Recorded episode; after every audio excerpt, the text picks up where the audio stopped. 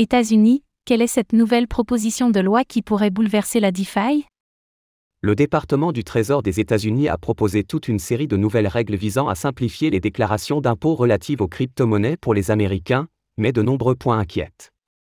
Ainsi, les portefeuilles numériques comme Metamask ou les DEX comme Uniswap, UNI, devront transmettre des informations sur leurs utilisateurs. Que dit exactement ce projet de loi?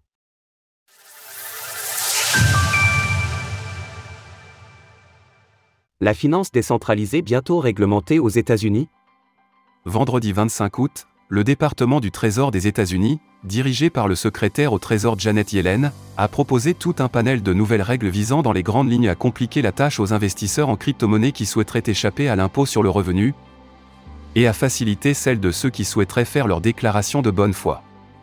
Mais c'est la mesure phare de cette proposition de loi qui inquiète, en l'état, si la loi passait, les processeurs de paiement en crypto-monnaie et les exchanges crypto seraient dans l'obligation de transmettre des informations de leurs utilisateurs à l'Internal Revenue Service, IRS, l'agence américaine chargée de collecter l'impôt sur le revenu. Plus précisément, le document prévoit de nouvelles règles à destination des acteurs que le Trésor américain considère comme des courtiers, brokers, sauf que cette définition s'appliquerait également aux exchanges décentralisés, DEX, tels qu'Uniswap ou aux portefeuilles numériques proposant l'achat de crypto-monnaies telles que Metamask, pour ne citer que lui. La DeFi rangée avec les investissements classiques. Autrement dit, ce type de plateforme, a priori décentralisée, serait désormais soumis aux mêmes règles qu'un broker classique proposant des actions, par exemple.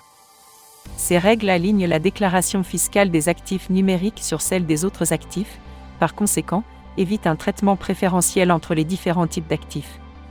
Ce faisant, les investisseurs et les plateformes concernées seraient dans l'obligation de transmettre des formulaires sur leurs transactions auprès de l'IRS, aussi bien pour les investissements en crypto-monnaie que pour les tokens non fongibles, NFT. Cela fait partie d'un effort plus large du Trésor pour combler le fossé fiscal, traiter les risques d'évasion fiscale posés par les actifs numériques et aider à garantir que tout le monde joue selon le même ensemble de règles.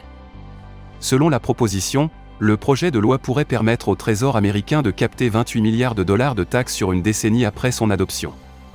De façon assez surprenante, les mineurs sont totalement écartés du projet. Les validateurs ne sont pas concernés non plus. Une proposition loin de faire l'unanimité.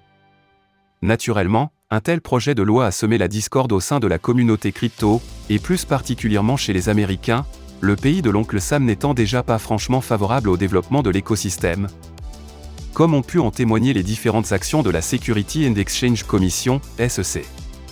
Ryan Selke, le PDG de Messari, s'est exprimé à ce sujet sans y aller avec le dos de la cuillère. Pour lui, si le gouvernement Biden repart pour un second mandat au pouvoir, il n'y aura tout simplement pas d'avenir pour la crypto aux États-Unis.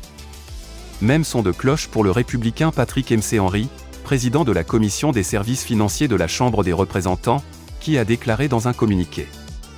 L'avis de proposition de réglementation sur les exigences de déclaration des actifs numériques est un nouveau front dans l'attaque permanente de l'administration Biden contre l'écosystème des actifs numériques.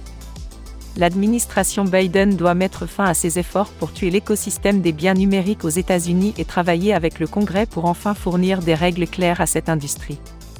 Le département du Trésor et l'IRS ont toutefois fait savoir qu'ils reconnaissent que certaines parties prenantes peuvent être préoccupées par une telle proposition concernant la récupération d'informations personnelles.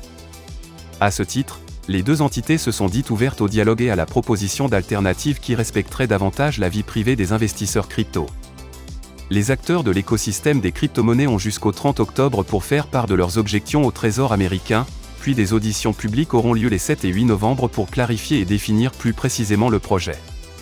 Retrouvez toutes les actualités crypto sur le site cryptost.fr.